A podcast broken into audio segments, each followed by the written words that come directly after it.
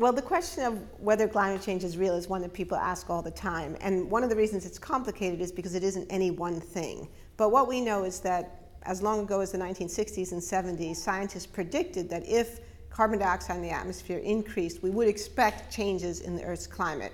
We would expect to see overall global warming. We'd expect to see um, increase in extreme weather events, increase in flooding in some areas of the world, and things like spring coming earlier in the Northern Hemisphere. And all of those predictions have come true. So there's a pattern of change in the climate system, and that pattern is consistent with what science tells us ought to be happening given the changes we've made to the atmosphere.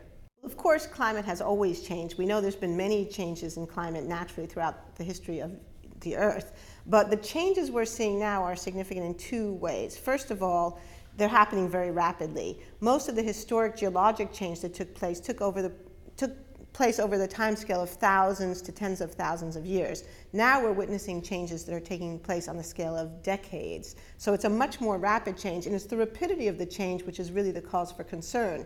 Because if climate were changing over a thousand or two thousand or ten thousand years, humans would have plenty of time to adjust and respond. But if it's happening rapidly over the scale of decades, that's a scale that we're not used to adjusting to. The proof of climate change is one of the most tricky and complicated questions that scientists have to face.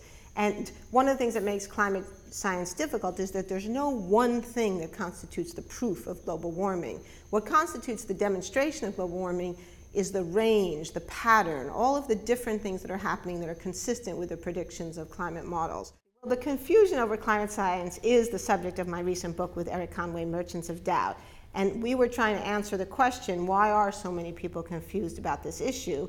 And again, it isn't just one thing, but one of the important reasons people are confused is because people have been trying to confuse us. So in the book, we document a pattern that goes back to the late 1980s of a systematic attempt to challenge the scientific evidence of global warming for political and ideological reasons.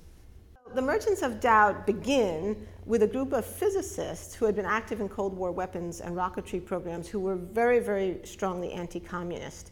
And when the Cold War ended, these physicists found it very difficult to lay down their arms. They were like generals who couldn't stop fighting the battle, and so they found a new enemy, and that new enemy was environmentalism, which they feared would lead to excessive government regulation, which in turn would be a kind of slippery slope to socialism, a kind of backdoor to socialism. So they began to challenge the scientific evidence and not just on global warming, but on acid rain, the ozone hole, and even on the harms of tobacco. And of course, it's that larger pattern of challenging science which, in a way, gives away that it wasn't really about the science. It wasn't about some particular problem in climate science. It was a kind of broader ideological and political program.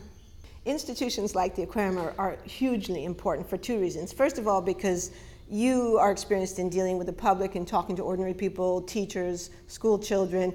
Most research scientists, bless their hearts, but they're just not often very effective in communicating to the public. So I think organizations like the aquarium, museums, natural history societies, zoos are hugely important because you know how to speak to ordinary people. And also because ordinary people are really interested in nature. People love fish. People love zoos. You know, people go to aquariums and zoos all the time on Saturday and pay money. So it's an opportunity to reach people in an area where there's interest, where there's a kind of natural affinity, and where people get it. Because if we can speak to people about what climate change means for fish, for the oceans, for animals, for endangered species, then I think people begin to understand why this issue really is so important and what's at stake and what could be lost if we don't do something about it.